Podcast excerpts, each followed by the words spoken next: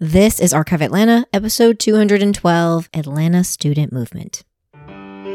You're listening to Archive Atlanta, a history podcast where each week I'll be sharing a story about the people, places, and events that shape the history of the city of Atlanta. I'm your host, local tour guide, and total history nerd, Victoria Lemos. Hey everyone, happy Friday. So this week I am attempting to cover the Atlanta student movement. And I say attempting because there is so much detail to cover, so many different peoples to mention, and I know I've missed things, but I try to remind myself the goal of this podcast is to be brief and thorough and encourage everyone to want to learn and read more about the topics. The Atlanta student movement began in 1960. It really only lasted about two years, and it ushered in the transition between Atlanta's old guard civil rights leaders and the younger, more progressive student leaders. It was inspiring to see how these students came together, organized, and executed their plans and affected change. When most Americans hear the word sit in, the association is with Greensboro and the year 1960. But African Americans had participated in sit ins as far back as 1939 which took place at a library in Alexandria, Virginia, followed by several more in the 1940s and 50s that were organized by the All Congress of Racial Equality. And then in 1958, there was a sit in in Wichita, Kansas, which actually successfully desegregated all of the Dockum drugstores. On February 1st, 1960, four freshmen from the North Carolina Agricultural and Technical College in Greensboro walked into the Woolworth store, sat down at the lunch counter, and were refused service.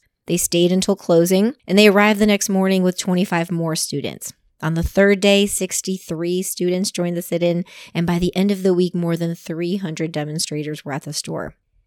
Six months later, after more demonstrations and a boycott, the four freshmen returned and were served at Woolworth's lunch counter. Their actions sparked a movement across America's black college students, and Atlanta, with its six HBCUs, was very inspired. Let me set the stage of Atlanta's progress or lack thereof in 1960. While black officers had been hired in 1948, they still could not work alongside white police. Atlanta had 42 parks, only three were for black residents. Of 12 public swimming pools, three were for black people.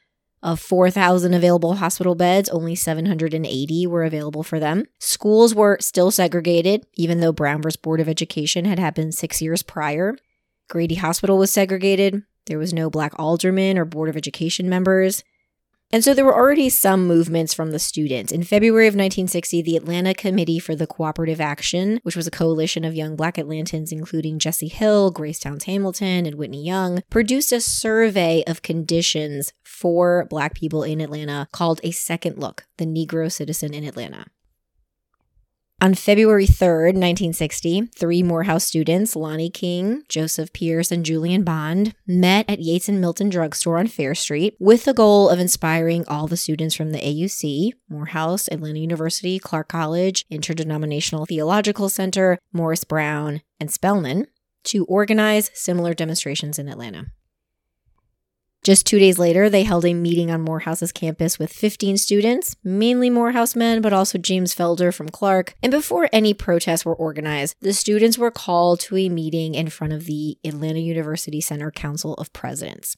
So each of the school presidents shared their support, but they urged the student leaders to announce their plans publicly. They formed the Committee on Appeal for Human Rights and drafted what was called an Appeal for Human Rights written primarily by Spelman's Rosalind Pope, with contributions from Lonnie King, Julian Bond, Herschelle Sullivan, Carolyn Long, and Morris Dillard. It was approved and signed by a student leader from each of the schools. So, Willie Mays, president of the Dormitory Council for the Students of Atlanta University, James Felder, president of Student Government Association for the students of Clark College, Marion Bennett, president of Student Association for the students of Interdenominational Theological Center, Don Clark, president of the student body for the students of Morehouse College, Marianne Smith, Secretary of Student Government Association for the students of Morris Brown College, and Rosalind Pope, President of the Student Government Association for the students of Spelman. On March 9, 1960, an appeal for human rights was printed as an advertisement, full page advertisement, in the Atlanta Constitution, the Atlanta Journal, and the Daily World. It would later be published in the Times, but this is just this first time. The students pledged their support for the student movement across the US and declared that they will not wait for full rights. They detailed seven specific categories of grievances that Atlanta had education, basically, black Georgians could not attend publicly state funded schools that were white only, jobs, housing. Black people are 32% of the city's population, only allowed to live in 16% of the city. Lack of voting rights, lack of hospital beds, segregation of movies, concerts, and restaurants, and law enforcement. Of 830 officers, only 35 were black. Governor Vandiver called the document a quote, left wing statement calculated to breed dissatisfaction, discontent, discord, and evil, end quote, which he also said followed the line of the usual anti American propaganda.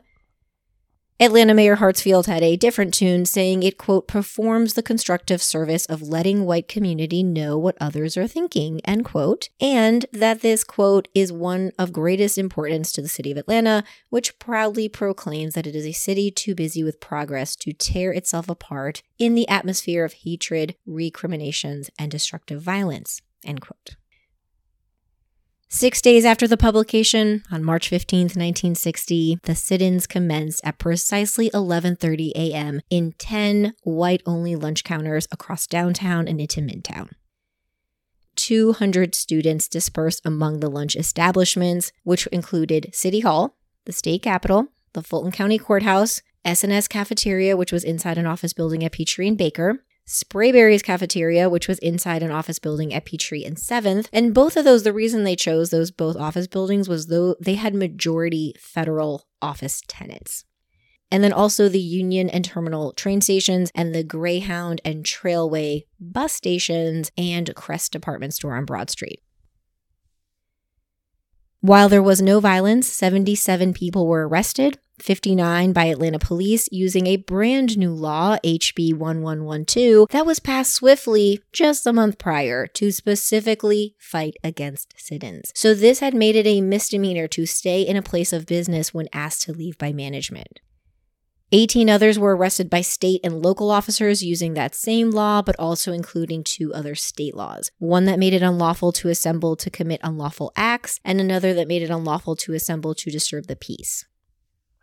All the people arrested were released on $300 bonds paid for by QV Williamson, Ralph Long, Charles Bell, Reverend MLK Sr., Reverend BJ Johnson, and Reverend E. Searcy.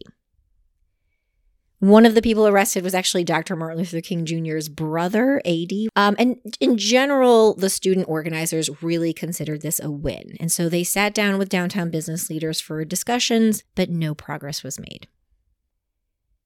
Just two months later, on May 17th, the students planned a march to the Georgia State Capitol in honor of the sixth anniversary of Brown v. Board of Education. The governor warned they would not be welcome. He had the lawn sprinklers turned on, and he had fire hoses connected to the hydrants waiting.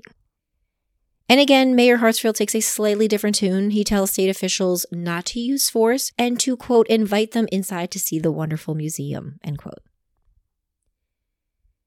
That day, about 2,300 to 3,000 people began their walk, marching two by two, keeping to the sidewalks, and rarely speaking. Lonnie King was leading the group. As they neared the Capitol, it's either the chief of police or somebody high up in the police, basically intercepted. He spoke with Lonnie and he decided to turn the group. So they turned, they started walking to Wheat Street Baptist. And as they began to approach Wheat Street, the crowd began to sing, We Shall Overcome. Inside Wheat Street Baptist, Dr. Martin Luther King Jr. was there. Um, he gave them a r- rousing speech. He also said that old man segregation is dying. The only thing left to do is bury him.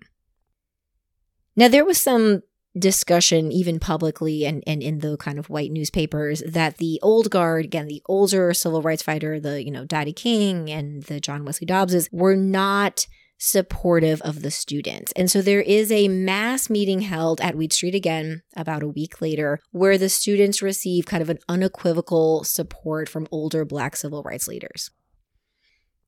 As the semester ends and the summer begins, the entire thing kind of lays dormant for a few months. In June, Lonnie King, Carolyn Long, and Dr. and Mrs. Zinn attempted to dine at the Magnolia Room inside Rich's. They were not allowed. No one is arrested, but apparently Lonnie was taken to a meeting with the police chief and Dick Rich um, of Rich's. And apparently, again, the story is that Dick Rich waiting for Lonnie, and he explains that, you know, he's been be- very benevolent to Black causes. He does not want to be targeted by the sit in movement. And then he threatens Lonnie with jail if he brings himself back to one of his restaurants. In August, the students organized a kneel in where 25 black men and women attended six segregated churches, including First Baptist, Druid Hill Baptist, uh, First Presbyterian, St. Mark's, Grace Methodist, and the Cathedral of St. Philip. There was no incidents of violence there. Um, generally, about a third of the churches actually allowed students to remain in the service or watch it from another room. The most welcoming that I read was really St. Mark's. Um, apparently, an usher first came up and said, No, sorry, this is not an integrated church. And then a second official was like, You guys have every right to be here, and brought out three chairs for them to sit in because um, all the seats were full.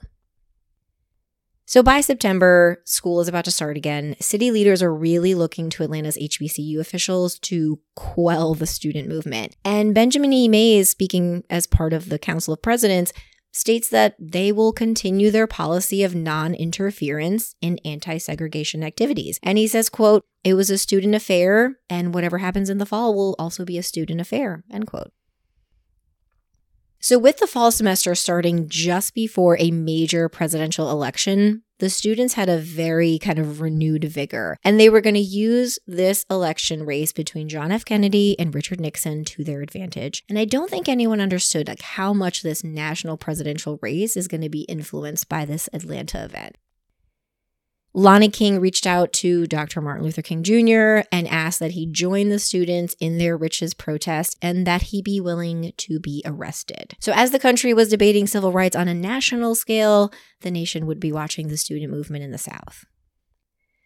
On Wednesday, October 19th, 1960, a handful of businesses were targeted, including the Magnolia Room inside Rich's department store, Davison's, Kress, Woolworths, and Greens.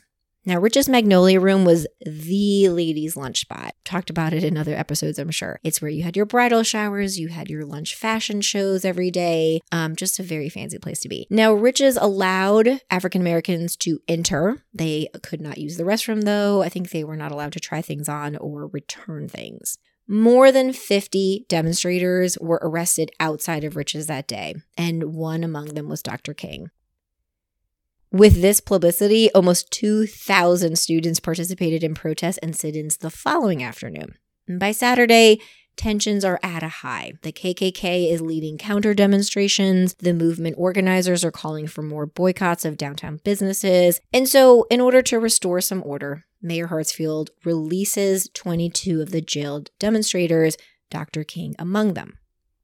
But Judge J. Oscar Mitchell of DeKalb County issues a warrant for King's arrest because this incident meant that he violated the terms of probation from a previous traffic offense. So he had had a very minor traffic offense in DeKalb County, was apparently, quote, on probation, and then this arrest in Fulton defaulted that or whatever the word is. So Dr. King is transferred from Fulton County to DeKalb County, and then after sentencing from the judge, he's transferred from Reidsville Prison to do hard labor on a chain gang. During his public comments, Mayor Hartsfield took it upon himself to mention that Senator Kennedy supported King's release from jail. This hadn't actually happened. It did set off a chain of events, though. JFK makes a personal call to Coretta Scott King to express his sympathies. It's said from that moment, King's father, affectionately called Daddy King, would shift his alliance from the Republican Party to support JFK. Robert Kennedy would make the call to Judge Mitchell over in DeKalb County and Dr. King was released from prison on October 27th. A marketing pamphlet titled, quote, No Comment Nixon versus a Candidate with a Heart, Senator Kennedy, end quote, was created and passed out at black churches across America that Sunday before the presidential election. And we all know how that turned out, right? Senator Kennedy won the presidency, and the black vote was a large role in several states. Because of the student movement and the boycotts, sales in downtown Atlanta businesses were down 13% by the end of 1960, confirming that this was working. In early 1961, the business leaders were finally ready to have a conversation.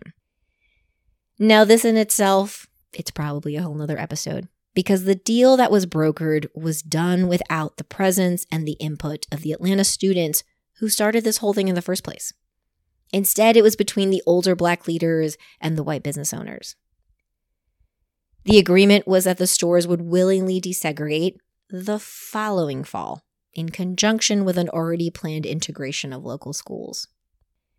Sit ins, smaller ones, did continue here and there until that actually happened. And so there you have it the story of the Atlanta student movement. Thank you everyone for listening. Remember to leave a rating and or a review wherever you listen to the podcast. There's also a Patreon link in the show notes if you'd like to support the work. I hope everyone has a great weekend, and I'll talk to you next week.